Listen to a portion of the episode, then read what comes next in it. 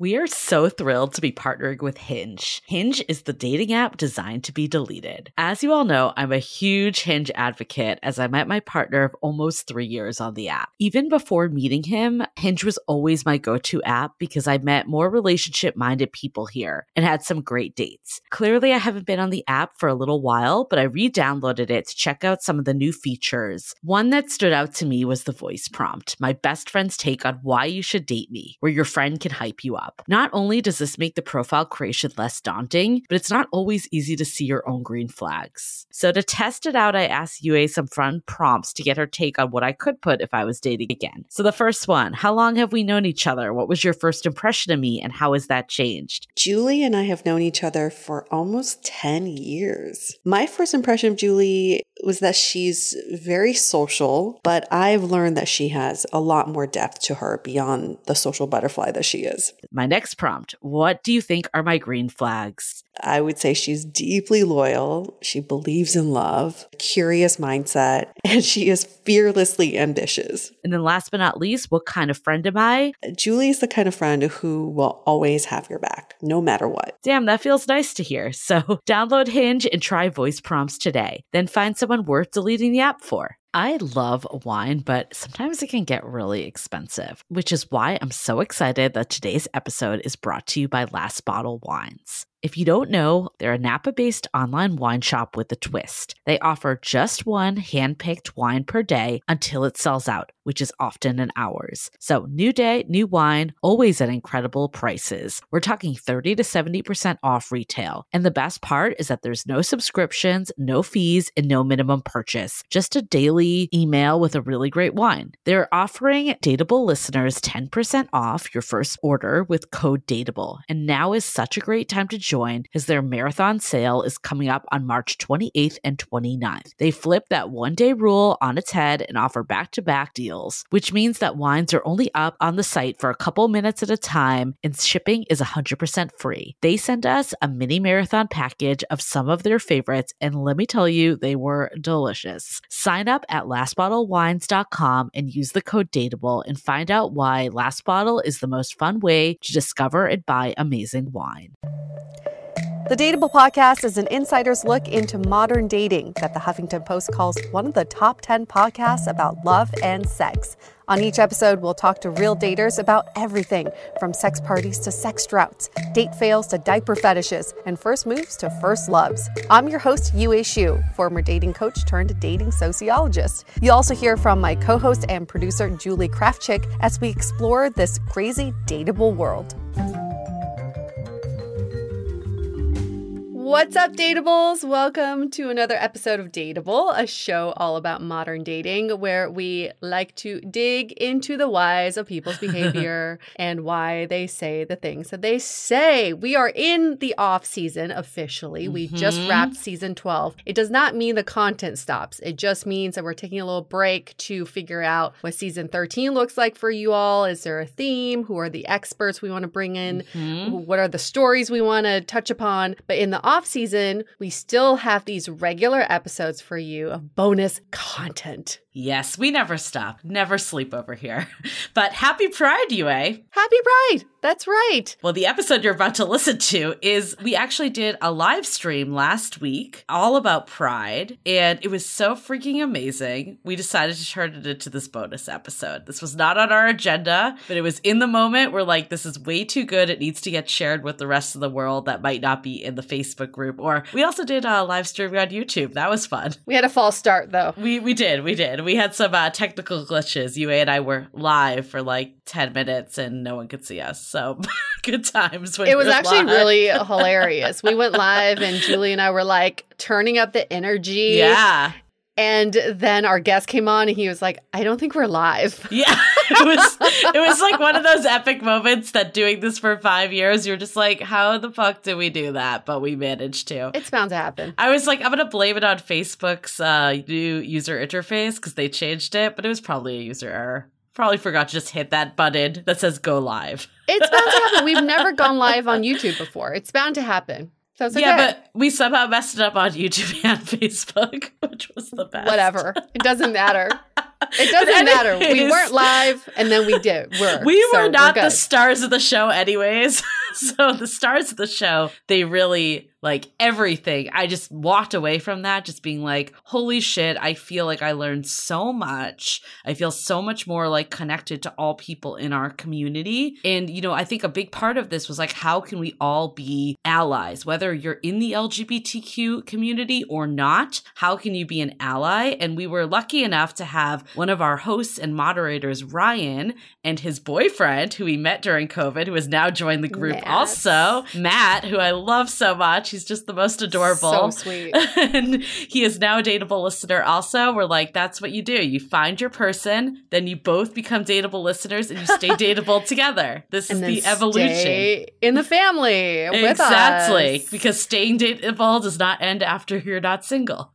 but we had the two of them. And then they also, we, uh, I think one of the things that I'm really glad Ryan and Matt pushed for was intersectionality. So they really made it like that we need to have a lot of diverse representation. And I think I just like never fully registered it until they said it. But they were like, when people think of LGBTQ, they think of gay men gay men. Yeah. gay white men specifically. Mm-hmm. And they were like, while that is some people, it is definitely not the colors of the rainbow. It is not representing everyone. So they really made a stance to be like, we need to include people of different ethnicities and races. We need to include people of, you know, that are bisexual, that are asexual, like genderqueer. Like, like we really hit it all, which was amazing. So I really want to just like give Ryan and Matt another shout out for just like really making that push to do this because I think it was so important. And they brought it up that the theme of Pride this year is a lot with intersectionality. It was really enlightening for us because our mission for Dateable is to provide a platform for people to tell their stories. And in no way, shape, or form can Julie and I even represent a sliver of the LGBTQ plus community. So we tapped into Ryan and Matt and and tr- you know basically gave them this responsibility of holding something that was way bigger than we imagined because I think uh admittedly I also thought well if, as long as we have gay men represented Mm. we're good, right? They can talk about pride. And they really pushed us and said, ladies, we got to get more representation here. We cannot be the only people talking about our community because there's so many different facets of who we are. And it touched upon like kind of my own feelings about Asian American community when people feel like they have one Asian American representing on a Mhm. panel, they think they've rep- checked off the box. And that's Right. not the case. There are just so many voices out there. So this panel or this discussion that we had was also not all inclusive. Obviously, we can't be Mhm. all inclusive everyone, but we try to get as much diversity as possible. Yes. I mean, I, again, I walked away learning so much. I'm not going to even like start to go into all the learnings because I don't want to like distract from what all these people are about to say, the knowledge bombs. But I just think the in the sentiment in that live stream, just like I felt so like warm and fuzzy afterwards. And I think all the people that participated did as well. I feel like just the general consensus of people in the community being like, wow, that was so well spoken. Wow, I never thought about it that way. Wow, like I'm learning something new. Like that is what being dateable is about. And like you said, Yue, like you and I bring a heteronormative perspective. Mhm. And while Dateable is definitely open to all voices, like we can only go so far. So I think having the platform open that we could all continue to learn and like really stay true to our community, which is the Dateable community, in addition to all the subset communities. Something we really want to push for all of our listeners to do is to be more open minded to episodes that, when you look at the title, you think it does not Mm. apply to you. We see it in our numbers. Some of the more fri- fringe episodes don't get as many listens, probably be because, because you look at the title and you're like, I, this doesn't Yep. have anything to do with me. I can guarantee you these episodes will, will probably teach you more than the episodes that you can relate to because you are looking at this from a completely different perspective. And psychologically, they always say if you want to look at something, if you're stuck in something and if you want to get a fresh perspective, look at it upside down. You literally go upside down, look at it. This is how I see these episodes. You're looking at dating from an upside down view, and it can give you more perspective and more insights. So we highly encourage you to look, go back to all the episodes that you skipped because you didn't think it related to you. Go back and re listen because I bet you'll find some really great learnings from those. Yeah, and it gives you empathy. I think that was the biggest thing I took away from it too. Cause, like, I think all of us struggle with identity, right? But I think a lot of people in the LGBTQ community really struggle with identity because you're basically, we, we talked Mm. about this, like, you, you live in a heteronormative world. That's what you see on TV. That's like the, you know, what you're supposed to fit into this box. And I can see why it's really challenging when you're like, I don't fit into this box. Like, what do I do from here? And that is like a lot of self development. And while, yeah, like everyone has some self development, I definitely think by hearing the stories of the members that spoke, it really just like put in perspective like how much like journey people go on to like be their authentic selves. And I think that's something everyone can take away. Think about it this way we can all relate to not being the identity that society tells you you should be. Mhm. Me as a 40 year old, my identity should be a Mhm. married mother of two, and I'm not. It's the same thing because the default is oh, at a certain age, at a certain stage in life, you should be this thing. But we live in a world where you can be anything, and we just have to mm-hmm. get rid of all those default settings. And this really level sets our mindset when it comes to default setting. Anyways, this was we're gonna like So we'll- good. we're not gonna keep going because we just need to pass it over to them for continued on. But there's just so much good in this, so super excited. I'm really, really excited for this. Something I've been doing recently. So, uh, moving on to the next topic before we talk too much about the topic we're about to talk about is uh, something I'm really into lately is dreams. I've talked about this before. You know, I kept tr- track of my dreams for a couple months, but recently I listened to this one, um, another podcast. I know, I know, I listened Cheating to on us. Just kidding. cheating on us it's and okay. and this podcast is all about why your brain doesn't stop working when you're asleep. In fact, your brain is consistently trying to work on your real world Mm. problems when you're asleep. And that's why you should pay attention to your dreams because they may offer solutions to your real life problems. So I've been keeping track of all my dreams for the last couple months, and I'm going to start uh, organizing the dreams into categories and making sense of them. But I, I, I can already see there's one theme that has already resolved a problem for me in my work life that I've already implemented. So I'm highly encouraging you all, and you too, Julie, just as soon as you wake up, just try to remember what is the last dream you had.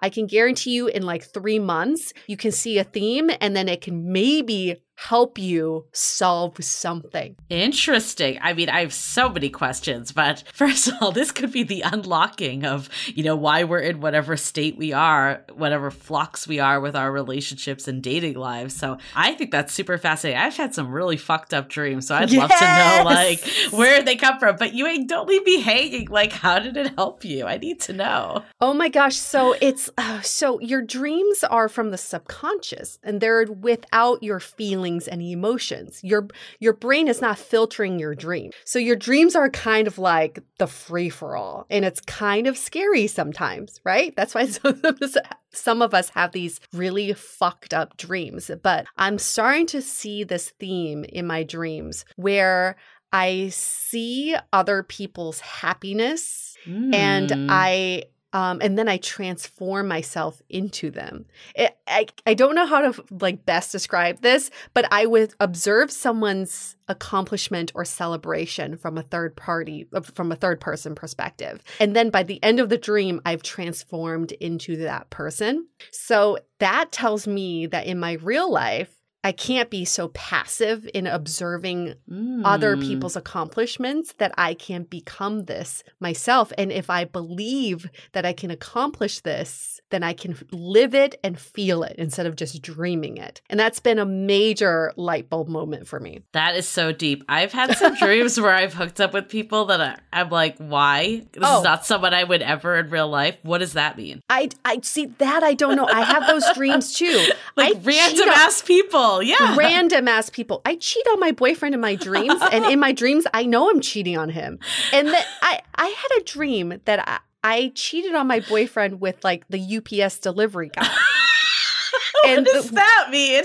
and the next day, this UPS guy came, and I couldn't even look at him because I was like, "What if? Oh my god! What if I fall in love with this guy?" Oh my I don't god. know, Julie. I'm not a dream interpreter. That that shit I can't understand at all. But maybe that just means that on the subconscious that we have these different um, sexual uh, curiosities, and it's not about the person we're hooking up with. It's just our brain is like, okay, well, in the subconscious, I'm not in a monogamous relationship, so I should go out and explore what's like to be with other people. Wow. So mine was before I was in a relationship, but it was with one of our past guests. I will not say who. Oh, wait. Hold up. And I was like, I woke Hold up. up. No, no, no, no, no. up, I'm not letting you get away. Horrified. I was No, no, no, horrified. no, no. I can't say it. I can't say it. I can't say it. I was Can I so guess? horrified. no, I don't want to put it on air. Okay. It obviously means nothing, but it was just like one of those moments that I woke up and now everyone's going to be guessing, which is Okay, for all y'all too. listening, can you please just screenshot this right now and DM us or tag us on Instagram with your guess of who Julie hooked up with in her In dream, who was a past guest? Was it in the recent recent seasons? Just give us that. No, it's digging back a few. It's digging back a Oh. few. It was it was a weird dream, weird ass dream, and I woke up very disturbed. I'll just leave it at that. Anyways, let's move on.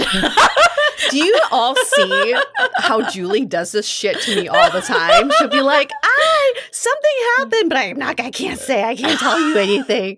I'm just gonna leave you hanging. It's gonna drive me fucking. it's a nuts. cliffhanger. It's a cliffhanger. I'm gonna, I'm gonna- dream about it That's tonight. that's the whole point is to drive you a nuts. This is my whole master plan. My dream will be about your dream tonight. Yeah. I'm, I'm putting That that, is so meta. That is so meta. Super meta. I last night I had a dream that I, in my dream, I I had this. I did something to to my boyfriend. It wasn't sexual. We did had a conversation, and then my second dream was that I told him about the dream I had. How how and then you woke up, up, in that? real and life woke and up, you told the dream about told the him dream about the dream about the about dream. the dream.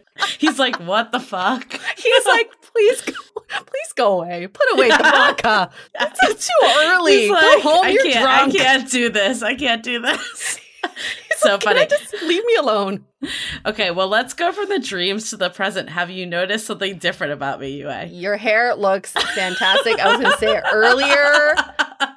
I have been dying for a haircut, like dying. Because, okay, people that don't live in California or maybe San Francisco more specific, you probably have had no issues getting a haircut. I have been hitting up my person for like four months now. And she's like, oh, yeah, I'll be back in May. I'll be back in June. I'll be back in July. And eventually I just went to someone else because I'm like, I can't anymore. Like, my hair is a freaking, like, crazy person's day. So, yeah, I feel so much better. What, did you dye it too? Yes, I did. Yeah, it looks great. I was going to say something earlier. well Sorry, I it was gonna it was pretty bad before so it was like i was like this is the longest i've been so yes it is much improved but i'm looking good not to toot my own horn but i have a really good dinner tonight that i'm taking my boyfriend for his birthday to this like really nice restaurant that you got a only has date. only has three tables this place and it's supposed to be like super creative like the food like it's all a theme i don't know i'll have to report back after What's it they- called? so the restaurant is called Merchant Roots. And they only have three tables. What?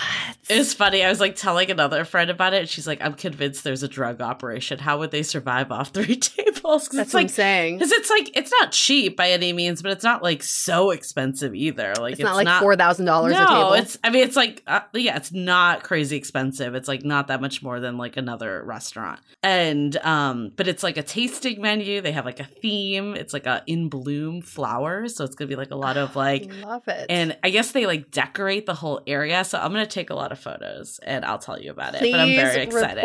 But back. the best part is I don't have to do my hair, and we're like getting dressed up, which is very exciting. I love that. How fun a romantic night out with the boo. yeah, we're also eating at 5:30 p.m. early bird. Yeah, okay, that's the part we probably should tell people. It was it's also an AARP restaurant.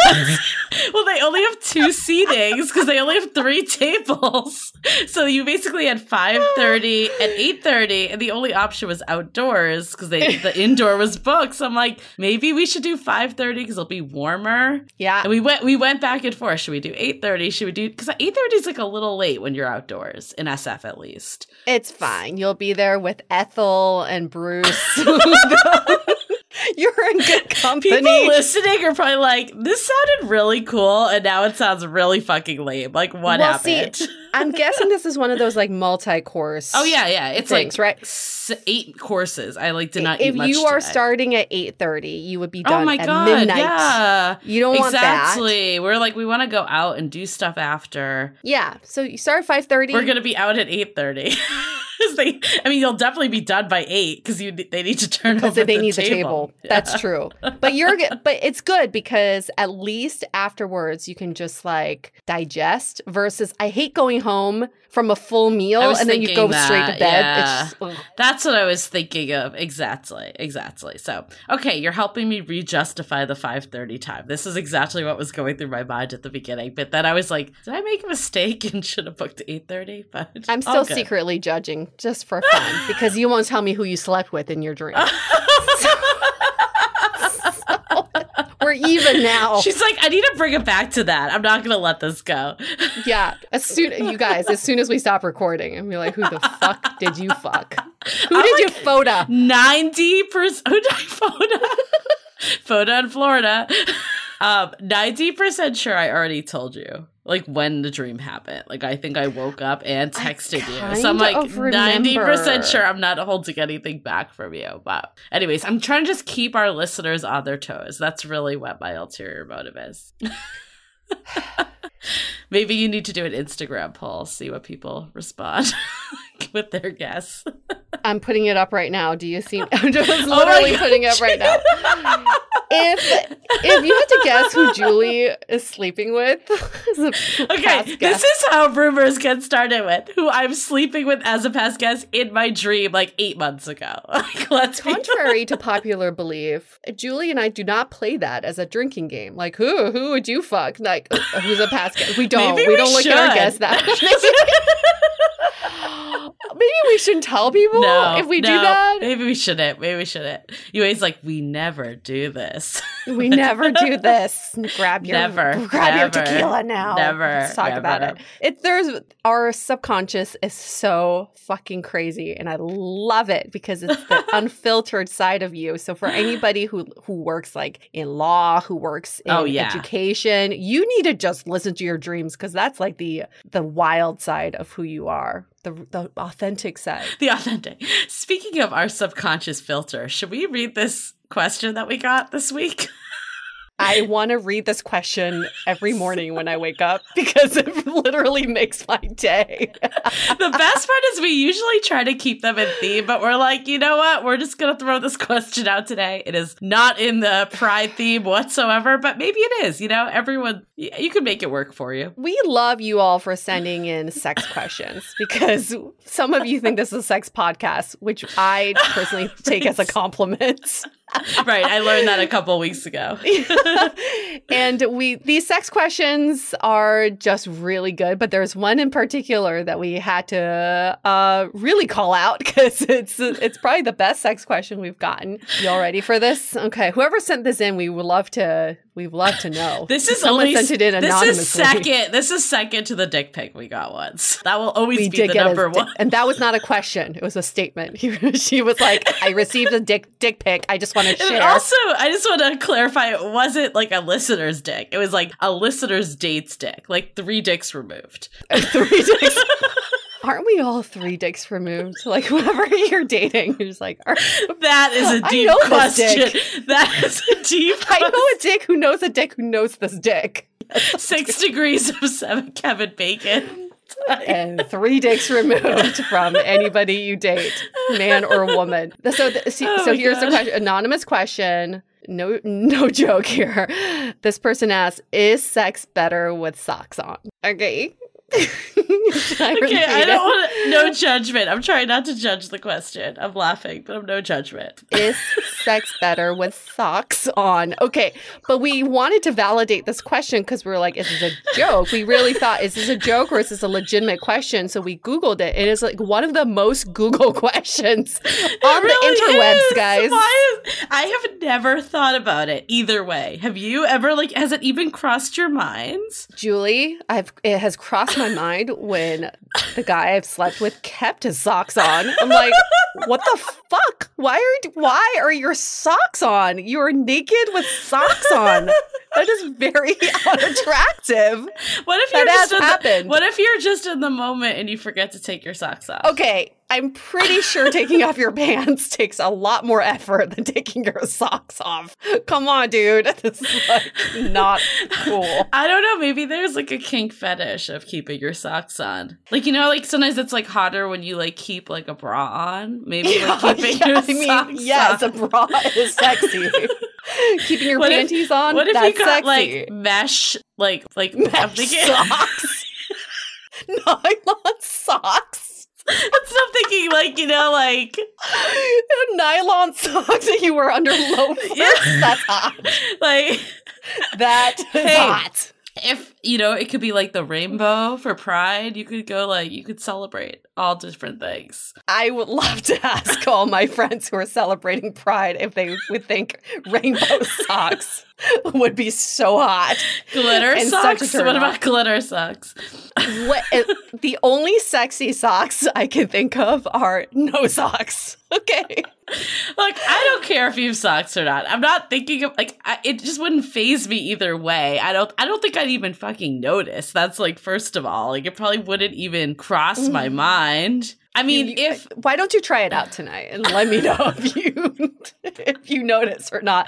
It's very noticeable to me. There's a freaking naked body with just socks on. That is very noticeable. maybe I'm not as observant as you.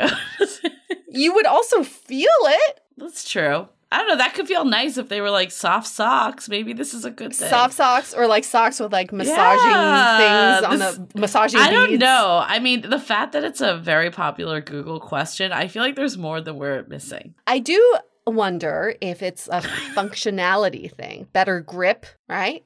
Like It's like grip those socks, like with those like little like grippies at the bottom. you know, yeah, like like, grip onto the back, grip onto the back of someone's calves. I don't know. It, like it gives you better friction. Is it like yeah? Is it better grip? Is it like if you're cold and um you know instead of like the heat ex- escaping through your feet, now all the heat can go to your vagina and your genitals? Maybe there's something with that. I don't. I don't know. We need to do more research. Yes. Before we move on, because I know we've we've Oh, hammered this no, topic never- in. No, I do want to just on. like I want to say like obviously someone wrote in this question. Obviously, it's a googled question like let's just take maybe a second to think of like why this would be good like why would someone want to do this can you think of anything outside of the grip idea that you had let's just assume it's normal socks Yeah, I mean, it could be one of those things where someone does have a foot fetish. So you're Mm. covering the one coveted body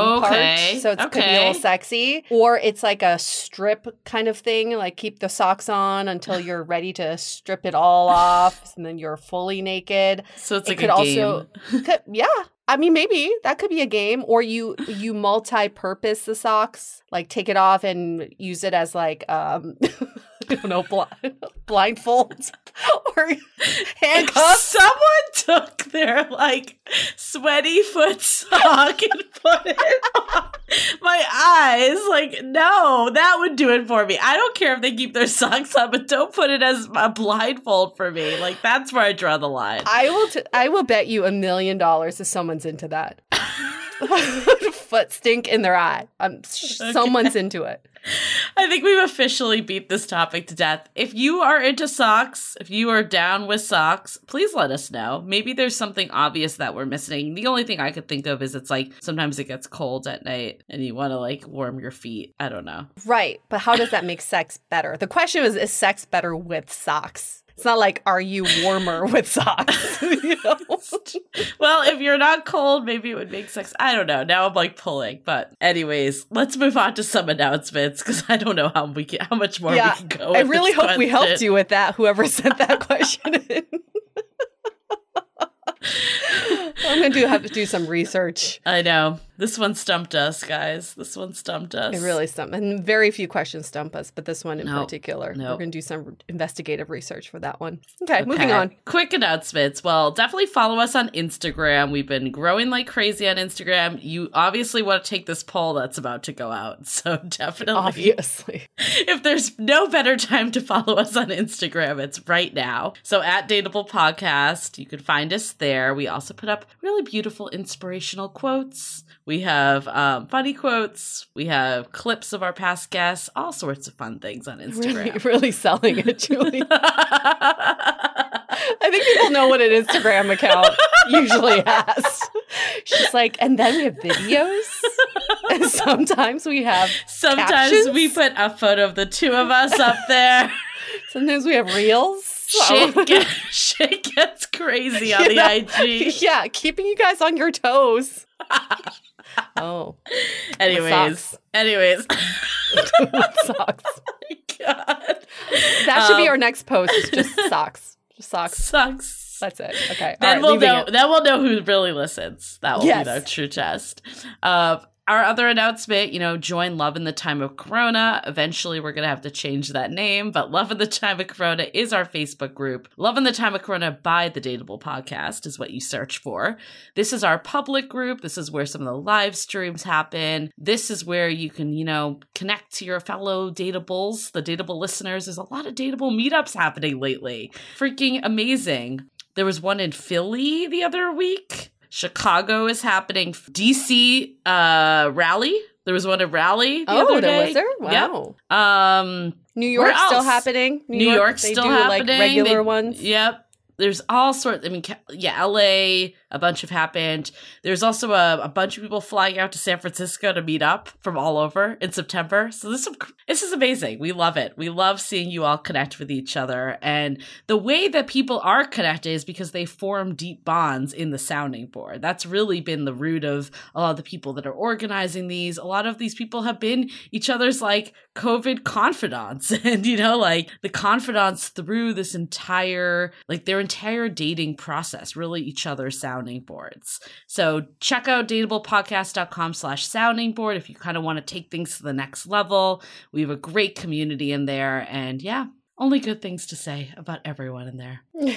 Only good thing. Let's do a quick message from our sponsor. This episode is brought to you by Z Man Games, an array of fun games for adults, one of which is called Love Letter. Now, in this card game, your goal is to win the heart of the noble princess who is looking for an ideal partner and confidant to help with her royal duties when she one day assumes the throne. Your goal is to enlist the characters in the castle to deliver your love letter while keeping other players' letters away. It's trickier than it sounds. Powerful cards lead to early gains but make you a target, and rely on weaker cards for too long, and your letter may be tossed in the fire. I find it to be a fun and nice 20 minute mental break during the day.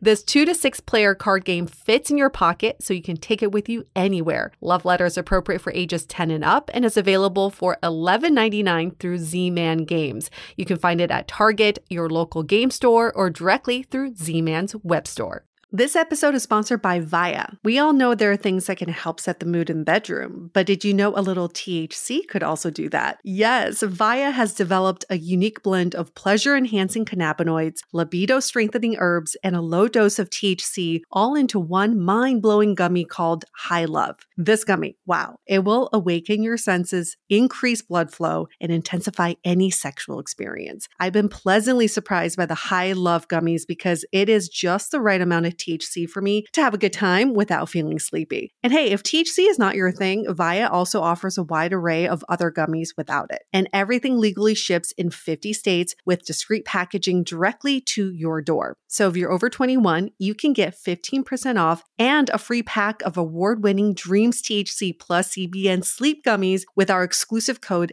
DATEABLE at viiahemp.com. That's V I I A H E M P.com. Let the gummies work their magic. Head To viiahemp.com and use the code DATEABLE to receive 15% off and one free sample of their Sleepy Dream Gummies. That's viiahemp.com and use the code DATEABLE at checkout. Take your passion and pleasure to a whole new level with high love from Viia Hemp. At Parker, our purpose is simple.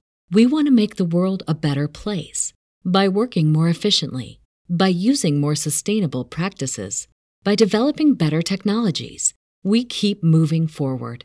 With each new idea, innovation, and partnership, we're one step closer to fulfilling our purpose every single day.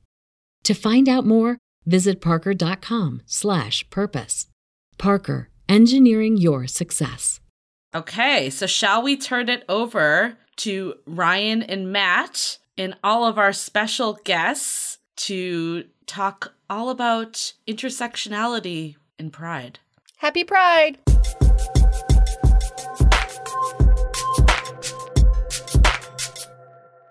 We are so excited to be here for our special live Pride edition. Happy Pride, everyone. What what are we doing here? We are celebrating Pride, but I think we also need to understand why we celebrate Pride and why it's important for us to understand the history of Pride. And we are leaving it up to people who are part of the LGBTQ plus community to talk about their own experiences and really enlighten us with the things that we probably don't understand. Like as as straight heteronormative women that we are, I'm just speaking for Julie and I.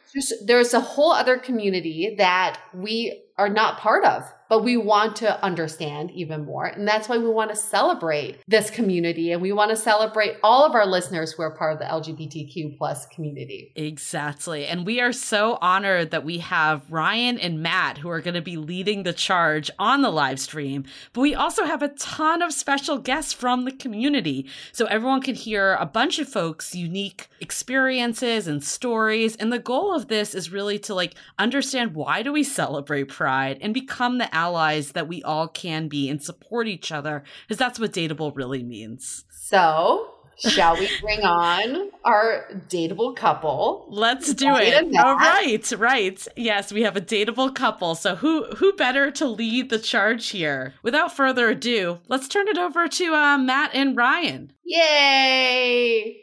Here they come. and come. here they are. Hi. all right. Well, thank you all so much for joining us for this special live broadcast of our uh, Pride coverage here. Basically, we really wanted to, um, when Julie and Yue asked me if I'd be willing to do something like this, obviously my response was yes, but. Always a yes, but. Um, and then I went and talked to Matt. She asked if Matt would like to join for it as well. And the first thing that Matt said to me was, As long as you make it intersectional. Yeah. So that was kind of a big thing. We really wanted to make sure that we had a broad scope of people that we were able to join, speak their different intersectionalities, and really kind of bring some of that uh, openness that we really have in the LGBTQ plus community to the table here. So really it's about shared experiences, understanding one another, and how not just from outside of the community, but even within the community, we can do more in our allyship to each other because ultimately civil rights fights are not just for one aspect of that uh, LGBTQ plus community. Throughout the history of it, it's really been you know so much crossovers. It's it's really a, a, a constant fight for what we can all have uh, equality together for eventually. So, and that comes through that understanding of each other's inter- intersectionality. So, the first thing we really wanted to cover on it was a little bit of LGBTQ plus history. And unfortunately, it is a little bit skewed towards American history on that. So sorry to some of our international friends here. But the big thing that we really wanted to touch on here is how LGBTQ plus history is not usually just isolated to fighting for our rights. It's usually coupled with civil rights uh, fights In general. in general. yeah. So I wanted to kind of just start by touching on um, women's suffrage and women's activism in the U.S., which is really kind of a big part of LGBTQ plus history that's overlooked. A lot of the active members of the women's rights movements were actually members of the L- lesbian community or the genderqueer community, um, women who slept with women. And that is kind of a big portion of where their fight for independence or liberation from men, you know, having autonomy for themselves came from. I mean, yes, it was a lot of housewives as well. It was a lot of um, married women um, wanting to be represented as well. But there were a lot of leading members of that movement that were part of the lesbian community. So one of those big members was Jane Addams. A lot of people are really familiar with this person. Um, she founded the Hull House, which actually housed a lot of immigrants from all over the world. That actually brought her in with a lot of communities. So she really kind of was a driving force for this women uh, women's rights movement. She was someone who constantly fought not just for women's rights, but all women's rights. The women's rights movement actually had a tendency to sometimes skew towards just white women.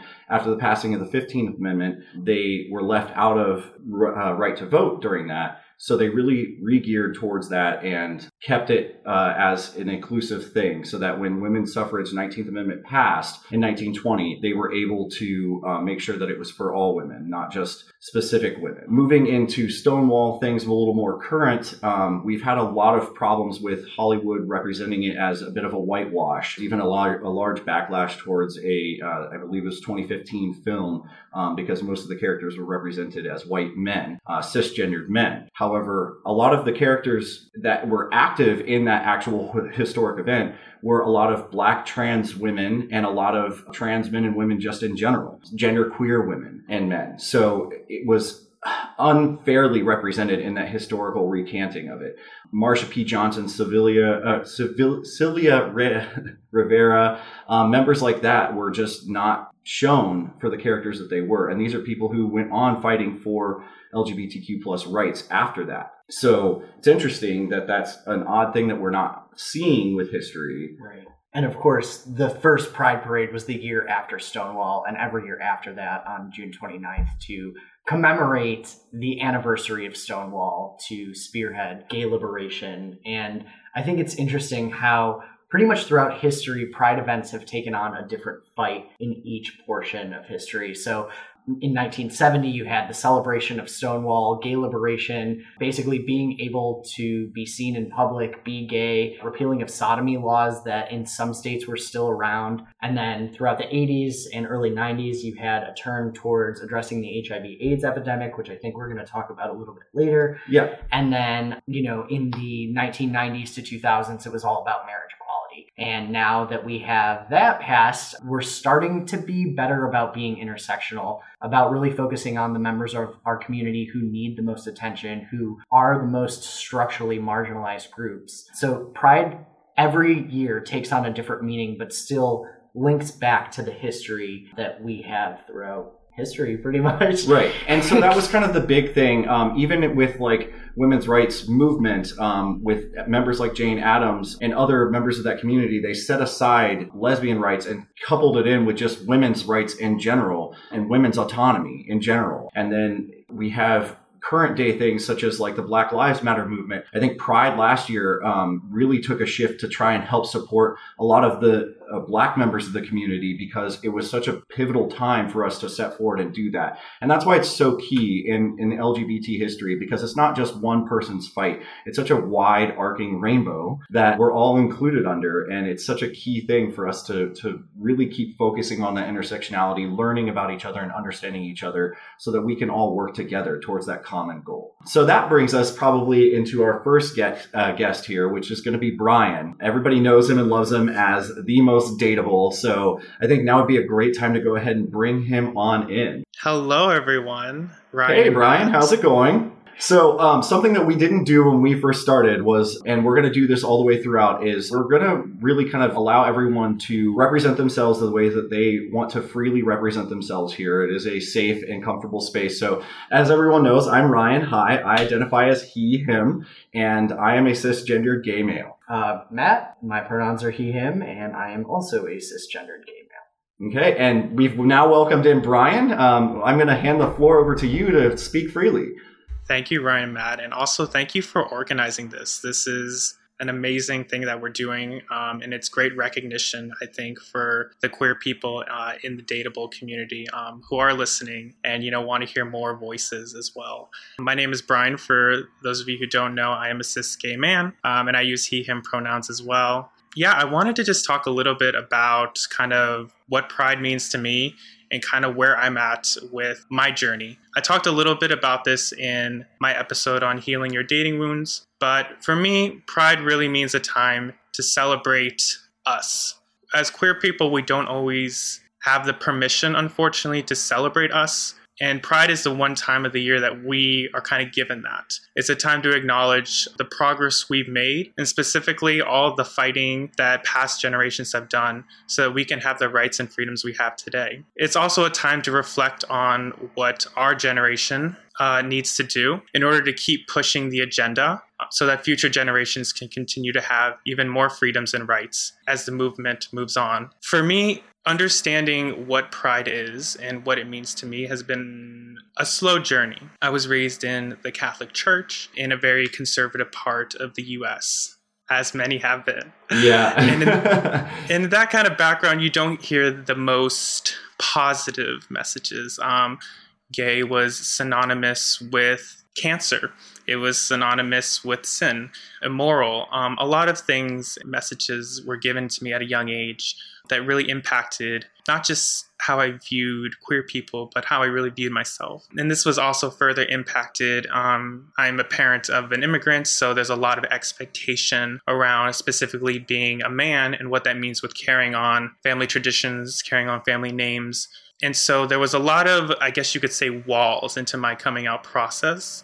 And while it's easy to sort of focus on those things as derogatory, in a lot of ways it did help me come to understand who it is I eventually want to become. So you'll hear this kind of talked about a lot in queer spaces, but there's often this journey of how do we become our authentic self? Because we spend so much time in our youth being someone else, because that's what we kind of have to do to pass. But it's not usually until we're adults, and usually as well until we have a little bit of therapy, that we really understand what it means to live as an authentic self. And really, I just wanted to lay that out as a little bit of my journey yeah. and specifically kind of talk a bit about where I'm at now, which is with what it means to be an ally. And I think oftentimes with allyship, it's a bit of a buzzword. It's thrown around in politics, um, it's thrown around on social media.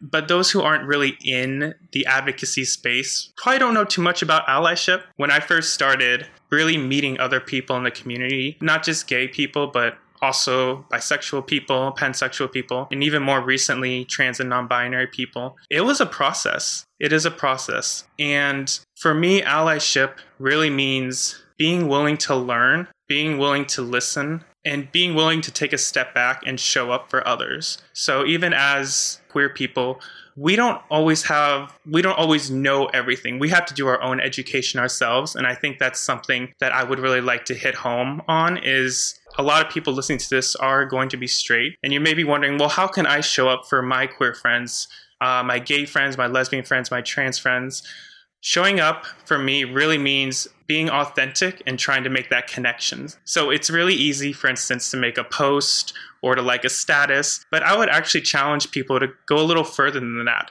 Strike up a conversation with someone who maybe is someone you wouldn't normally talk to try to see things from someone else's point of view. Maybe go to a listening forum at your university and learn about a topic that you're not familiar with that has to do with queer history or the queer experience. There are a lot of ways you can put yourself out there and show up for others in queer spaces and non queer spaces. And I think that really is the first step to true, authentic allyship. And that's something I wanted to communicate. Yeah, that's super beautiful. And honestly, like, it, it's really interesting that you noted on um, kind of like the self-loathing that's instilled within you know being raised Catholic because I definitely felt that myself. And even, you know, like you said, struggling with self identity for the longest time. I can remember, you know, my parents even saying, like, oh, do you have a crush on this girl? You know, whatever. And like, of course, then you, you know, you're not even really sure of what's happening. So, yeah, sure. Uh, yeah, I've got a crush on that girl or whatever, you know, and you struggle with that so long um, that like it, it is kind of that's the new thing is like trying to really find your place and your belonging, right? So I, I think it's great that you're making that challenge because it's honestly really one of the biggest things that a lot of people can do is is helping making people feel welcome in in that space um, allowing their friends and their family whoever they are to really kind of feel safe and and okay to be that person through that self identity and and encouraging to understand that person more it's really awesome So, yeah, I really appreciate you sharing that bit with us, Brian, and I think that that's great advice as well. So, I actually have a, a question for you, Brian, to um, you know just kind of keep it moving. So, you talked about being your authentic self, and I, I think that's a really important part of being a member of this community is really trying to find who you are. There are so many different facets. You mentioned therapy uh, as somewhat of a joke, but um, what steps have you taken to really come to terms with your own identity or your own sexuality if there's any listeners that are in the closet or you know struggling to figure themselves out what would you recommend for them yeah that's a really good question and also a very big question to answer um, in a short compact yes yes hmm it's interesting because my answer would change if I was a much younger person versus someone where I'm kind of at in my life stage now. For me, it's been a long process. So when I first came out, um, I was met with both kind of acceptance, but then a lot of not acceptance. My journey with acceptance really came back to my journey with myself. So I think when we throw on acceptance, we kind of, people generally think, oh, I need to come out to other people. I need other people to accept me. And that's really more of the surface value of it. While coming out to other people is an important step, learning to come out to yourself, learning to be comfortable in your own skin, learning to challenge the derogatory negative things society and people have told you about yourself and really um, understand this internal battle that you've been fighting for so long that's where the real work happens. Yeah, yeah. totally. It definitely does Um, well, yeah, I mean, I think that that's a really amazing thing to suggest to people. And I, again, I think it really is just opening the floor for that communication to happen and, and allowing people to, to feel comfortable for that. So that is a, a really great thing to present. I will uh, go ahead and allow for us to open up for our next guest. Brian, thank you so much for joining us and uh, sharing your experiences with us. It was really a privilege to have you on. Thanks. So our next guest is actually somebody who has been on the podcast before. Also, a quick plug for Brian. If you haven't checked out his episode, he did have an episode this season. Go check that out. It's really great. He talks on mental health and it's amazing. Our next guest is actually somebody who talks about something that Matt has kind of talked about at length in speech and debate because Matt does a lot of or did a lot of that in college. I um, did. Yeah. Yeah. Um, he's going to touch on kind of the intersectionality between race and the LGBT community. Um, they haven't always had the best relationship.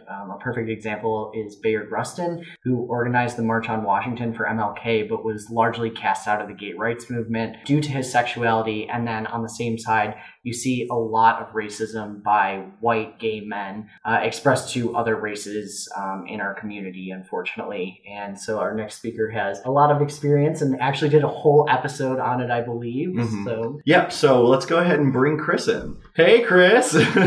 hey. How's it going? Looking good. Liking the uh, Pride tank. Very colorful. Uh, Target Pride collection. Yeah. Him too. yes. I got those rainbow ice cream cones on. You know, we're sporting it. Rainbow colors here. well, thank you so much for uh, joining us. I would love to go ahead and hand it over for you to um, let everyone know how you self identify. Yeah, great. So, yeah, and thanks so much for organizing this and, and leading this discussion. This is super important discussion to have. Yeah, well, uh, my name's Chris. I'm a uh, cis, a gay male, uh, preferred pronouns he, him and uh, as with you know with with Brian and Ryan and Matt, I also love celebrating Pride. Um, I think it's super important, especially having come from a religious background as well, to be able to live life authentically and out loud and let people see that you can be a gay man and also be other things. you know, um, so it's it's really really great to to celebrate Pride every year. But my celebration of Pride has always been complicated by the fact that there, as within society as a whole, there's there's deep seated uh, racism and, and and systemic biases in the gay community, and it sort of reflects in in, in interesting ways. Um, so as I discussed in in my podcast episode, gay men um, often are very frank about their sexual preferences. You know, uh, you go on uh, Grindr or, or Scruff or any of the, the, the many apps, and you're just barraged with, with all these, oh, I like this and know this and know that. And, and so there's a lot of, you know, femmephobia. There are a lot of preferences that are thrown around, but one of them that was usually seen as, as okay is is preferences based off of race, um, and people tend not to call call that racism. They call that uh, preferences. I've I've seen uh, profiles that uh, even went to, so far as to say uh, "squinty eye, no reply," talking about Asian men. You know, really, really terrible stuff. No blacks, no femmes, no Asians was also a, a refrain that you would hear a lot on on Grindr and in in having conversations with with people uh, about these, uh, oftentimes it's it's not completely clear to people why those preferences might not be great. Um, the place where systemic racism uh, comes from in the U.S. It's based off of uh, stereotypes. It's based off of not knowing the people that you have that you have uh, uh ill will towards. All of those really um, conspire in, in in in sex and dating as well. So, for the same reason that a police officer might be threatened by a black man that's holding a cell phone and thinks it's a gun, or the same reason why a bank might say that a black family isn't uh, as uh, ready for a mortgage as say a white family of the similar qualifications are. That can also extend to, to dating, in which you know a person of a certain race might not be worthy of, of, of love or suitable as a partner. Um, and all of those really, really come from the same place. So, as a part of Pride, um, I like to personally uh, reevaluate my own sexual preferences, and I encourage others to do the same and really interrogate what those actually mean and where they where they actually might come from. And one really easy thing to do, uh, and I like I like to tell people, is to diversify even just your friend groups uh, because it's really it's really hard not to see the humanity in others when you when you get to know them on an intimate level and the easiest way to do that is to make more friends so right. yeah uh, it, i think an important part of allyship during pride is to evaluate these prejudices in the in the gay community and really um, interrogate them and, and try to try to change them. Yeah, that's amazing. And honestly, I, I really think that the incredible part about that is is that you're not you're not saying just like that somebody needs to be willing to like um, sit at the table because you know it's always fine for us to sit at the table. It's it's somebody has to be willing to come to the table to, in the first place. So be willing to come to the table and then sit with that person and really get to understand them and feel them out, so that you it, bring that humanity uh, humanity to that person as well, and and start seeing more of the similarities instead of the otherness is really the big thing. Um, because at the end of the day, we are all people. Yeah, and it it really doesn't it doesn't matter. It's more about the value of that person's integrity than it is, you know, the shape or color of their skin or anything really. Yeah, yeah, yeah. Yeah, and while this is a specific problem in the gay community, um, I think I don't know why uh, gay white men have like some higher privilege in our community to be so vocal about those things in the way that sometimes straight people aren't, at least on dating apps. But one of the solutions I offered when I did a speech about this was uh, looking at your Tinder matches. Are they proportionally representative of the population that you're swiping against? And if they're not, I think you brought this point up. Like, you really kind of have to ask yourself why and where the root of potentially even your subconscious comes from um, when, you know, picking potential partners. Yeah, so I even I've done that, and I'm you know definitely I'm not high and mighty here. I I, I, I, I, I, scroll through white white white white white white white, and like, and there's there's something going on there, and all, all of these um, forces that are operating on us that you know we'll see movies with you know two white romantic leads, and we see that over and over and over and over and over again, and uh, we'll see uh, TV shows in which uh, you know a, a strong white guy is is uh, shown as you know the ultimate love interest interest, the ultimate catch. All of that has to has to you know go somewhere, and it and, and it manifests itself in our in our own different preferences. So it's even people of color, I think, including me. We have yeah. to we have to look at these these preferences. Yeah, that's really really a great point. And honestly, thank you so much for bringing that to the table for us, and thank you for offering your experiences as well. I mean, it, it's really honestly just great to have you on and, and share with us. Thank you for your vulnerability. no, thank you. Well, thanks for joining us, Chris. Um, we'll go ahead and start uh, heading over to our next guest here. This guest actually came to us as a referral from Brian. Um, he is a friend of Brian's. Uh, they, them are a friend of Brian's. I, I, apologize. The guest that I'd like to bring in is George. Hi, George. Hello. How are you? Can you hear me? Yep. Yes, we can hear you. How are you doing this evening? oh, I'm doing well. Thank you for having me. Um, happy Pride good, good. and happy Hump Day. And yes, we are nearing the weekend and it's so close. um, yeah, thank you for coming on with us. It's really important to have you here. Um, I am so thrilled that we we get to have you talk. You sent me this amazing message. Um, I kind of asked you for a bit of your self identity and and I got this whole like interesting wall and I was like this is a very dynamic person. This this person has so much going on in their life. So please go ahead and take the floor and feel free to um, you know let us know how you self identify and tell us about yourself. Well my name is Georgia and um, I use the pronouns they them they their and as an alternative, I prefer no pronouns, and worst comes to worst, I have uh, gone by he, him, his. Um, and I'm a, a genderqueer person and also an, an immigrant. My, I guess my official visa status is legal alien, uh, which is kind of like a funny way of labeling us. And I am a taxpayer, just in case that the IRS is tuning in and listening to this. Um, important, important PSA. Yeah, I mean, um, for me, just being, I guess, like under, understanding myself as always kind of outside of, or under, having my identity be always understood nearly as as an opposition to uh, some of the mainstream. I've always kind of uh, faced some of uh, some pushback and suspicion and doubt, even five years when I started to understand myself as not a man as a result of the research that I was uh, doing and explored. I started this whole journey of self discovery that really has spanned several years and still goes on, right? Because this is kind of like an ongoing thing for many queer people. Um, and I feel like the first uh, time that I've in, experienced a little bit of that doubt and suspicion was through dating and uh, not really understanding uh, what it is that identifying yourself outside of the binary entails and um, receiving comments such as you don't really know yourself or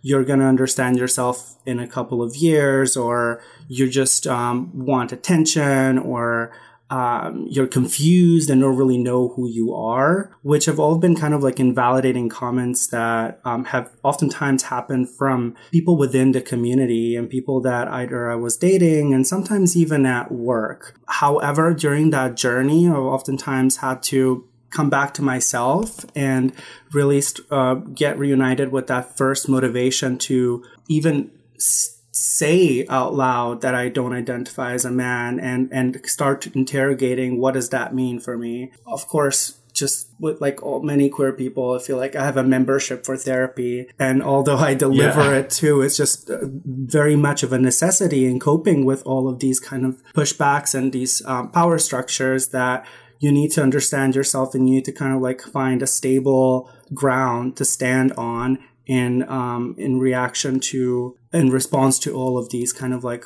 to all this questioning from um, from the mainstream. So that was kind of my journey of uh, getting to uh, really be myself without the pressure of proving my identity to others and also starting to define for myself what does that look like and then also making the negotiations as i also tend to say that our identity is sometimes a negotiation that we have with the world and it can come as a result of what is the status of safety that we have what is the support system that we have around us so for many pe- queer people the coming out process will really be a privilege and something that is not something everyone can access. So with that, even with pride and celebrating all of our diverse colors, I feel like the message can be too that we have patience with people who are still building those support systems and building those resources around them to create a kind of a nest where they feel comfortable in,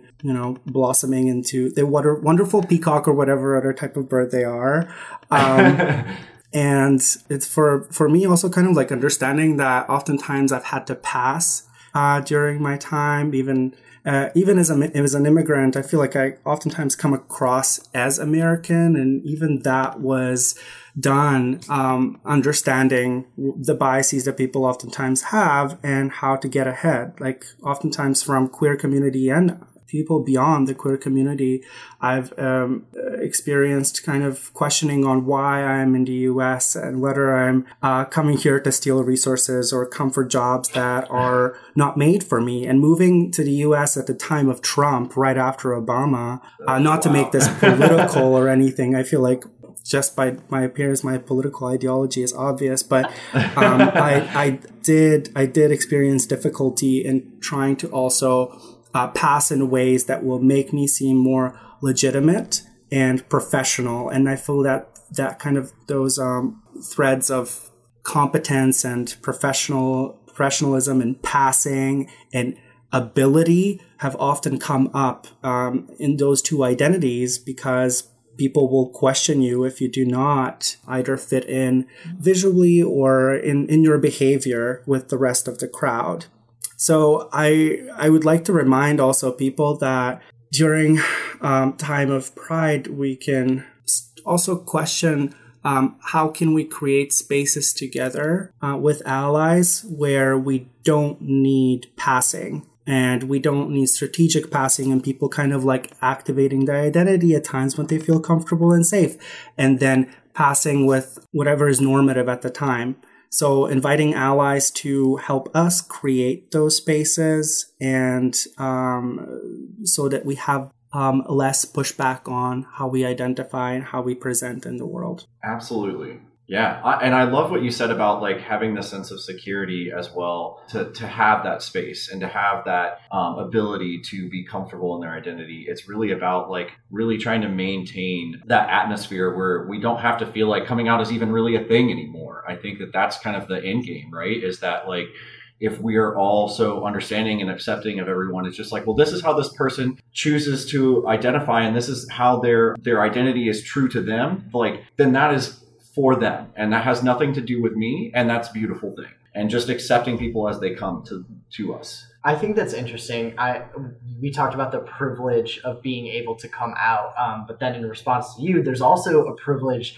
with this future state worldview of not being able or not coming out at all, right? mm-hmm. And you know, even like with my family, my expectation is I would show up with a guy and no one would bat an eye. But there's an intense amount of privilege in knowing that I would be safe. And if my parents cut me off, I'm financially stable and don't have to worry about what they would think. So it, it's interesting, like, even when you think of like the stereotypical gay agenda, what we want to get to right now in the status quo, so many of those things necessitate a level of privilege that exactly. most people don't have access to. And that's what I always tell everyone too is that I had the privilege when I was coming out that I was able to tell my parents like, "Hey, this is this is what I know about me and this is what I'm telling you now so that you know that as well." And I was able to be accepted by my family. I didn't have to worry about, you know, losing my sense of home, losing my stability when that happened and like that's just not the privilege that so many people have. Um, so letting people know also in in your immediate surrounding, friends, family, whoever they are, that like they have that security with you can be such a hugely impactful thing on their life. And I think that that's such a great thing that you really touched on. Yeah, for many people, it's gonna take some time to get there, right? Yes. Yeah. Right. Well, um, that was a really amazing thing to uh, bring to the table for us. And again, um, we appreciate the beautiful part of the rainbow that you've brought to us today. So thank you for giving us your time. It was really amazing having you with us. Thank you for having me and happy Pride. Happy, happy Pride. Pride. okay, so our uh, next guest that's going to be with us here is going to be uh, Victoria. And uh, Victoria came to me a little bit last moment, but uh, we're going to bring her in to talk about some of her experiences. So if we can go ahead and bring Victoria in. Hi, Victoria. um, yeah, hi, Victoria. Um, I am identified as she, her. I am a heteromantic, asexual person, woman, lady. um, uh, and if you want to get in more into detail, there in within the ace community, there's different ways to describe your like attitude to sex or like and whatever. So the ranges from sex favorable, sex favorable, sex neutral to sex repulsed. I'm sex neutral, which means that I can take it or leave it. I will do it for like my partners, but I'm it's not like something I want really or crave, but it's not something I like hate either. So um, there's a much bunch of like different ways to describe that, and I guess I go sex neutral. I guess so about like intersectionality and like my identity entities. I'm Asian. I'm Chinese. I'm also ace. Um, and I guess like it's a really interesting intersectionality because being Asian, there's like two parts to it. One of them is like growing up, aceness felt like the norm because you're like, oh yeah, you're supposed to like not be interested in dating. And then when you're just dating, you're supposed to just date and sex is not on the table. And I'm like, great. Right. I don't understand why this is a concern. Like, this makes sense. Right. This is normal for me. yeah. And then, um, especially since I'm heter- heteromantic, which means that I like guys. So like I like kissing guys and like hugging guys, and I have crushes. Not really. Cr- I don't know. I, I guess ace crushes are a little bit different from like normal people crushes, but like not normal people, but like allosexual people crushes. But um, anyway, there's that. And then on the other side, you know, there's like as an Asian woman, you're like, oh yeah, like yellow fever. Like everyone's like, oh, I want to try it Asian. Which is girls, please never try that or think about that. It's really nasty. And we we are not your like, you know, your like toy or whatever. So um yeah, there's those two things about being Asian. And then on the ace side, there's a lot of stuff there. So there's like it's really interesting. So the bonus biggest thing is that there's like underrepresentation because there's a lack of exposure because it's like because most ace people also tend to have a romantic orientation you're like oh yeah i'm like just like everyone else. Like i'm either like you know straight because i like guys or like straight or like you know gay or bi or whatever. But the thing is there's actually like a difference dichotomy between romantic orientation and sexual orientation. And so just because you like one gender doesn't mean that your sexual orientation is the same. And you can illustrate this even more extreme example. There are people who are like, you know, homoromantic heterosexual or or heteromantic homosexual, in which case that's like that's like really split and they like I guess they probably identify as like bi, but that's even more complicated. But yeah, there's that. So then there's that. So there's a lot of people who don't know. So a good example of this is that a lot of the my closest friends and the people I've dated are somewhere in the ace spectrum. There's gray sexuality, which means you like are sexually attracted once at blue moon, maybe like once every five years, once every ten years. You know, it really depends how you want to def- identify with the label. There's demisexual, which is, seems to be somewhat common, which is basically that um, you only get sexually attracted to someone after you've known them or like not known them but like really emotionally connected with them imagine basically like no one turned you on until you've been your boyfriend for like you know six months or something like that is basically demisexual. Or like or you've like had this friend that you've known for like two years and like you're sexually attracted to that friend but you're not sexually attracted to like your friend that you've known for like one month. Um that's like just example. So it's just that there's a lot of different ways to do it. Um my a lot of stuff. Some really close friends who's demisexual. I my boyfriend is demisexual, and he didn't know this until I told him that I was ace, and I told him to look up what it was. And he's and then we are talking about it, and he was like, "By the way, I like I think I'm demi," and I'm like, "Oh, oh, okay, this is really helpful." this makes a lot more sense. Okay, we can play with this now. We we know where to go with this now. yeah, yeah, yeah. I mean, I kind of like suspected because I'm like, mm, you don't seem to be approaching this like the average dude. Mm-hmm. So yeah. Um, but I think that there's also a lot of people like while dating that they have a lot of questions about it. So I usually like to have the person get to know me first before they, you know, start making assumptions about like what I do or what I don't do or like whether it means I'm a prude or like whatever, you know. Um, there's been different ways this is manifested. One of them has been like back in college, I was like, not flirting does not come naturally to me because I'm like I'm not a flirty person. I'm just like I'm your friend or like I'm just gonna hang out with you. Like I'm like I like you because you're like a cool friend and I want to like you know whatever. But then like or right. like, and they'll be like oh yeah you're like you're just like a friend to me and I'm like oh and I basically figured out apparently my mistake was I didn't know how to flirt because that doesn't come naturally to me. but I mean that that's not something that all these people have. Like this is just exclusive. I guess like I this is just a problem I have personally or something I've seen personally there's also erasure within the LGBT, sorry, erasure in general, but I've noticed that especially prevalent via the LGBT in the LGBT community, which is kind of sad. Um, so erasure is basically saying like, "Oh, you're a snowflake. Stop giving like titles for things that no one cares about. No one cares about. You don't fuck. Like, you're not experiencing any oppression." But no, this is legitimately there's like struggles that ace people have, like being medically diagnosed as like, "Why don't you have a sex drive?" Like, libido is different from attraction because people can I don't know, it's there's a lot of memes about this. They're like, you know, like the dog that's like it's like it's like horny. No who, just horny. That's basically like how some people experience it. So like there's a lot of different things and then like I don't know, this erasure about like the the pride movement is for people like who can love who they love. No one's gonna judge you for not loving like anybody. Like you know, but there's a lot of other things like I think like in some places they won't rent to like friends. They'll only rent to couples, and I think that's like part of it. Um, I've Mm. and there's like the medical thing. There's a bunch of like different things that um I luckily haven't had the struggle of dealing with, but I know that other people in the community have. So there's that. So I guess that's like a brief overview of like the main things. Um, to be a good ally, um, I think the biggest thing is enthusiastic consent is extra important.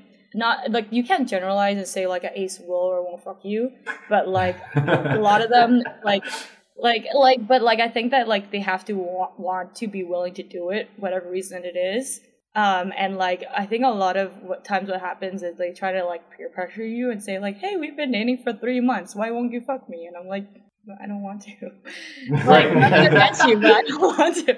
And then like you know stuff like that. So so enthusiasm important consent is extra important and like and then also communication of preferences and expectations. So like if you know upfront that you're like not really a sexual person, you can say like I sex is not a big thing for me and like I don't like people who pressure me into it. Stuff like that is really important and like talking about that is really important and really helpful.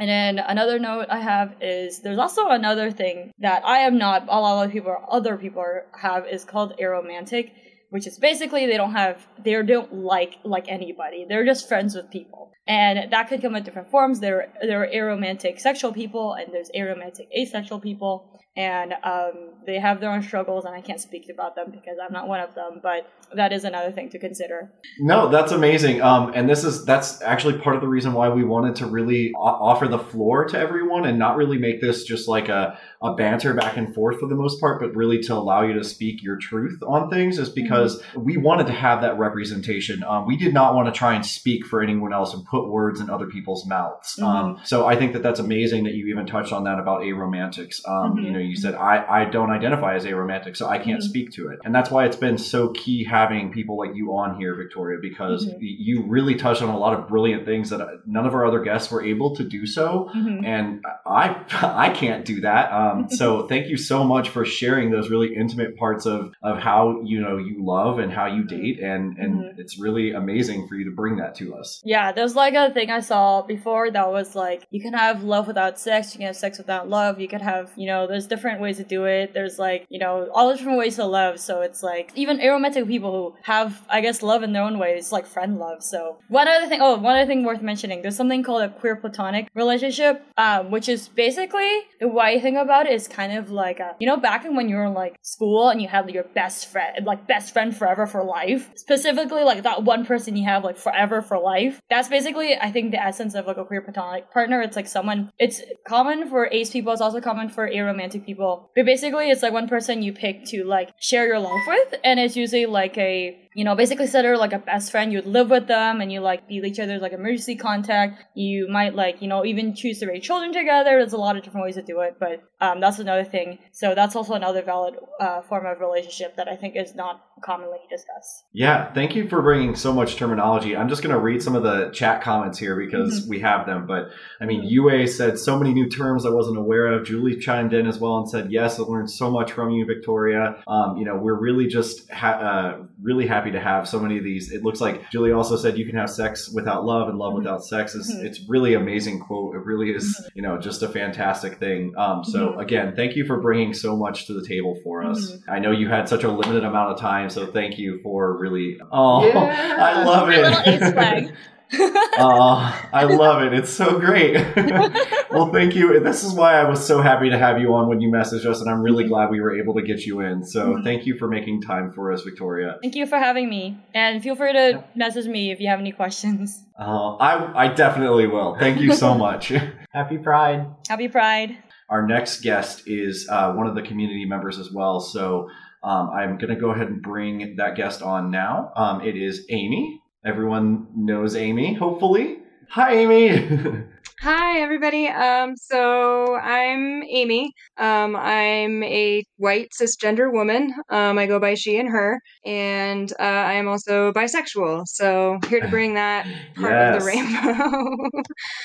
um, so there's a few kind of particular challenges with being bi. There's a lot of challenges that I think we've already seen a lot of people share um, who are under the pride flag and there's some kind of unique things to being bi and some that are i don't know shared with a lot of other things. But hopefully um, if people are still tuned in if you might learn a little bit of something to help you to be a better ally um, but also maybe you might learn something that can help you be a better partner to either a current or future bi partner that you might have. So one of the things i want to bring up is erasure um, which victoria already gave a beautiful intro to um, and covered fairly well.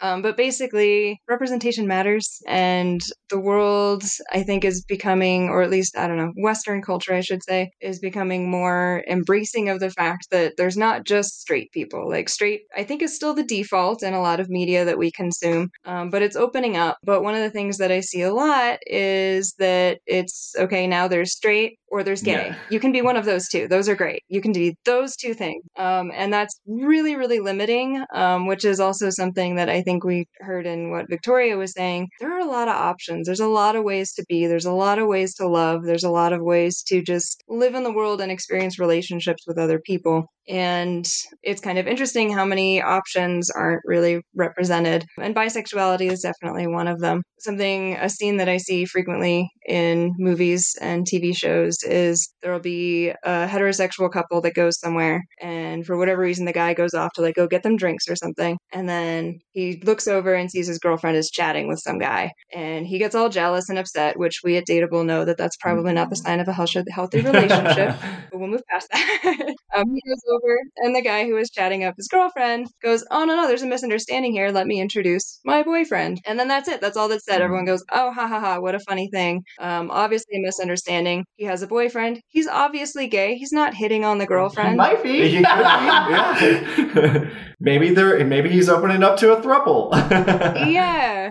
Um, so you know, don't make assumptions. You never know what's going on. Also, totally not advocating for further jealousy either. right.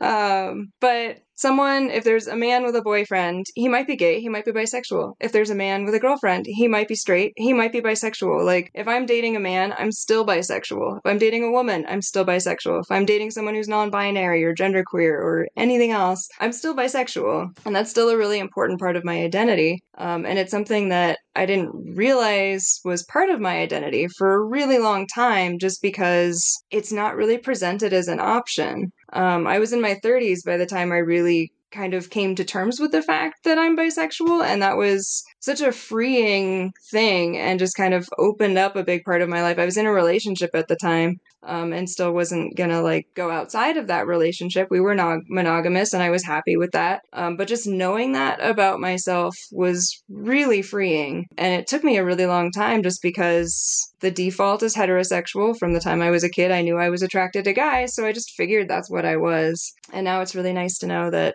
I don't know, there's more out there, I guess. There's another aspect of myself that um, I get to explore. So, yeah, I don't know. There's a lot of options for ways to be. I kind of want to highlight that. Um, Victoria was saying that a lot as well, that we really kind of narrow ourselves down and there's pros and cons to the labels that we give ourselves. And some of the pros are that, you know, the queer community can be a really incredible place where people talk about a lot of things that a lot of straight people don't really talk about, um, investigate and are curious and are open to things. And so those labels can help you find community, other people who are experiencing things the same way that you are or in a similar way to what you are. But they can also be a little limiting. And I think that there's also a resistance to, you know, it was kind of weird to come out in my 30s. Like everyone I know a lot of the people in my life have been there for a long time and it's kind of weird for them to say okay well this was how i always thought of you but there's something different there now. But i think that as we learn more about ourselves. Um, and there might be a lot of people, hopefully, a lot of people going and investigating some of these words and terms and things that we've been throwing out there today. Yeah, a lot of information. Yeah. um, learning some more about yourself. Like maybe you never thought about whether your romantic attraction is the same as your sexual attraction. Like that's an interesting thing to explore. And, you know, people might be learning more about themselves or more about their partners or other people or whatever. You know, just don't be afraid to embrace that or try it or you know you can be straight one day and then have a realization about yourself and then Mhm. you know be bisexual the next day or whatever else you know. Life is a process of growing and learning and this is an area that isn't an exception to that. To kind of sum up that point just remember that bisexuals exist. Um, it's important because we might be hitting on your girlfriends but for this next thing um, we're probably not hitting on your girlfriends. Um, kind of the pushback that I get most about being bi if I'm dating someone and I, you know, mention that I'm bi or bring up to them, make sure that they know. There's a couple of main reactions that I get, and one of them is wild insecurity about, oh my gosh, you're bisexual. I don't think I can satisfy you because I'm only, you know, what I am, and you want everything. You want more than that. That's a pretty big assumption to make. Hmm. and I'm not going to speak for all bisexuals. There's a spectrum and people experience it in different ways. But generally speaking, most bisexual people or pansexuals are not walking around horny for absolutely everybody that they meet. Just like if you're straight or you're gay or you're anything else, you're probably not also attracted to every single person who happens to be the gender that you can be attracted to. Um, it's a matter of you can be attracted to everybody, not you are attracted to everybody. Right. I think pretty much everybody has types that they go for. Um, and that's true for bisexuals as well, for the most part. And uh, the other thing that I get a lot is, um, particularly with guys, I think just because of the socialization that we get and things from media. Oh, great, let's have a three way. I am bisexual. yeah. Not- no, I don't want to have a threesome with you and someone else. um, not everyone who's bisexual feels the same way. I am bisexual and also extremely monogamous. Like, not gonna have a three way with mm-hmm. you. This is not like an open invitation to, like, I don't know, fulfill that particular fantasy. And I know that that's something that a lot of bisexual women in particular get a lot on social um not social media but um like dating apps and things is if you say you're bisexual on there then you're going to get a ton of people coming in and going oh my gosh fulfill my three-way fantasy. And there might be some who are open to that like cool good on them. I'm not one of them. Please don't assume that everyone who's bisexual is one of them. So that's fun. Yeah, Amy, you touched on a lot of great additional points that Victoria did not bring um, as well. So, and that's again one of the reasons why we wanted to have kind of these open intersectionality points here because while Victoria did touch on a lot of really amazing things, you brought some amazing stuff to the table as well. Um, Janice in the chat, you know, you can be attracted, not you are attracted to everyone, um, or not everyone, but both male and female. Um, th- those are just like some key things. Again, having these um, different vantage points from our intersectionality is so important, and really keeping to have these conversations with everyone um, is why you know it's so important to to keep this conversation going. So, um, thank you for your time and and bringing everything that you brought with us today. Happy Pride! yeah happy pride All right. Well, um, in the aspect of keeping everything uh, going here, um, we're going to move into just the last part here. I'm actually going to open it up to Matt. I've done a lot of talking, and I don't want to talk everyone's face off, but Matt and I actually come from a subset community of HIV positive. So, Matt. Yeah, we do. Um, oddly enough, it's one of the things that drew me to Ryan's Grindr profile, uh, addition to this adorable face. But it's something that we have a lot of discussions about, and we've each had kind of unique experiences um, with uh, finding out we were HIV positive and how we confront it in our own lives. And especially for uh, the gay and trans community, it's something that's kind of been ingrained in us uh, since we came out. For example, my parents didn't care that I was gay. The first concern they had is, oh my God, you're going to get AIDS and die, which um, Ryan and I are living examples. You can take your one pill a day, be perfectly healthy. Uh, yeah. um, but that's kind of the uh, crafted reality that the straight world has created for us. And I think oftentimes it creates a lot of fear and anxiety uh, of something that now is is much more manageable. And there are a lot of systemic struggles being HIV positive. Uh, for example, if you say that at work, you could be put on uh, an ADA list since HIV is an ADA uh, compliance subset. Uh, in addition, there are a lot of states that have extremely restrictive laws, and the state we live in, Ohio, is one of them. So obviously, I would never do this. And now, because I have him, um, but Ohio's laws pretty much state that if I were to go on a first date and I wanted to start making out with a guy, even, um, I'd pretty much have to disclose my status. And if I don't, uh, it's a class two felony that can get me up to 20 years in prison. It's not based on transmission, it's not based on intent to transmit. It's just the fact that I have a disease, which, again, because I'm undetectable, I can't pass on to anyone else. Uh, and really, the frankly homophobic power structures that create the laws uh, that place those restrictions on us. Um, and that's something that the, the gay community or the gay agenda, if you will, um, is starting to address. They realize that the HIV AIDS epidemic did not end in the 80s, even though it's much more manageable now. But they're trying to take away some of the systemic or structural injustices uh, that that community faces as well. Yeah. Um, and a couple of points that you kind of touched on there, I think is really amazing is A, yeah, we've had very similar experiences in the uh, coming out process. Uh, coming out um, where like that was a primary concern with my parents as well. But another point that you kind of touched on was that like uh, ability to have this disease that is supposedly you know the life ending disease right? But here we are living proof. Um, i think i'm pretty healthy. I you're pretty healthy. Yeah. Um, we both take our medication, so you know we're we're medication compliant. And um, can you explain a little bit about what U equals U means? Yeah. So um, actually, this is a really cool thing. Uh, the CDC officially came forward um, because it w- refused to take a stance on this for a while. Now they have. So basically, when you take your medication, um, you have what's called your viral load in your body, and that suppresses the virus from reproducing in your body to a point to where it becomes basically undetectable in your blood um, when they take your blood and they test it for the virus, um, they either can't detect it at all or it's um, it kind of fluctuates between what the number is, but most people operate on the less than 20 per volume they measure. So essentially, that means you are at an undetectable status, which means you are untransmissible. So U equals U means untransmissible. You cannot actually give the disease to someone.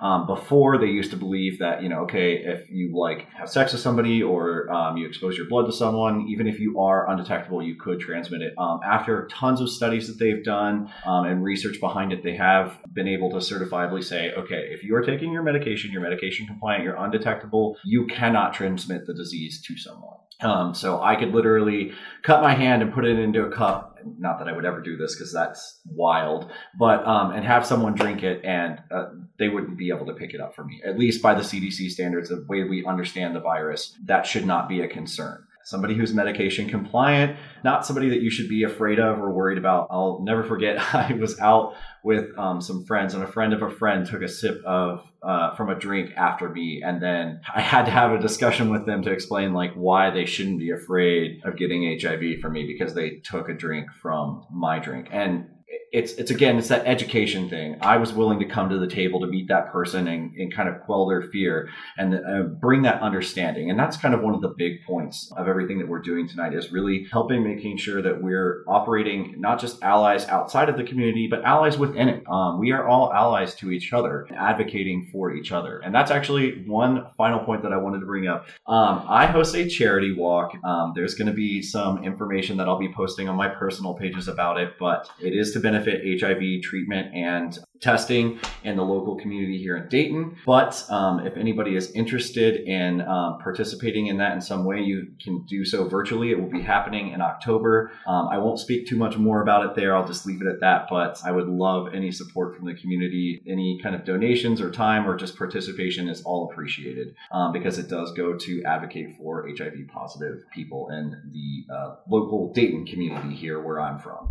But that being said, uh, we had a lot of really amazing people come and share their stories and experiences. I wish we had so much more time to share with everyone. I've already taken so much of your time already. You know, it's so important that everyone is willing to kind of sit down and watch this and enjoy hearing everyone's stories with us. Um, we'll go ahead and invite Julie and Yue back on. Hey. hey, Julie.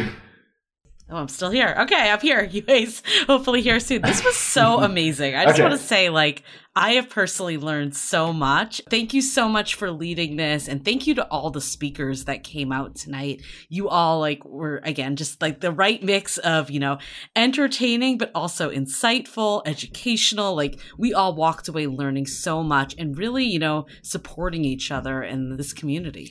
I got to say, I've been part of a few Pride talks in the last week. And this was the most informative. This I learned. I, I was like, what am I gonna? What's something new I'm gonna learn in this one in the next hour? I ha- I have an ongoing list of all the new information I learned, and just I think it's just so enlightening to hear this talk about identity because I, I guess like for me, Amy talking about the default being heterosexual.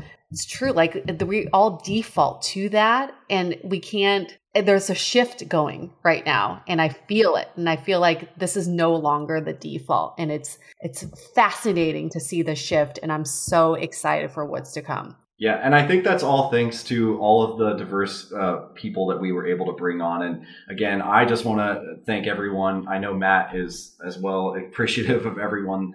So thank you all so much for coming and sharing your experiences with us. Thank you, Ryan and Matt, for for doing this entire talk. You guys need a spin-off show. That's what Julie was texting me about. I was, about. I was. okay. So, shall we wrap it up in true dateable fashion all together? Let's do it. we got to give it a stay dateable at the Yeah. end, right? Everyone at home, do this also in your homes. Yell it from the rooftops. Stay dateable. Happy Pride. Happy Pride. Happy Happy Pride. The Dateable Podcast is part of the Frolic Podcast Network. Find more podcasts you'll love at frolic.media slash podcasts. Want to continue the conversation? First, follow us on Instagram, Facebook, and Twitter with the handle at Dateable Podcast. Tag us in any post with the hashtag Stay Dateable, and trust us, we look at all those posts. Then head over to our website, dateablepodcast.com. There you'll find all the episodes as well as articles, videos, and our coaching service with vetted industry experts. You can also find our premium Why series where we dissect, analyze, and offer solutions to some of the most common dating conundrums. We're also downloadable for free on Spotify, Apple Podcasts, Google Play, Overcast, Stitcher Radio, and other podcast platforms. Your feedback is valuable to us, so don't forget to leave us a review. And most importantly, remember to stay dateable.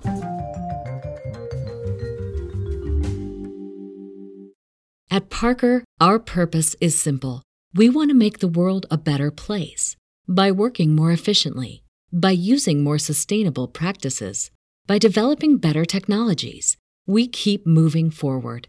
With each new idea, innovation, and partnership, we're one step closer to fulfilling our purpose every single day. To find out more, visit parker.com/purpose. Parker, engineering your success.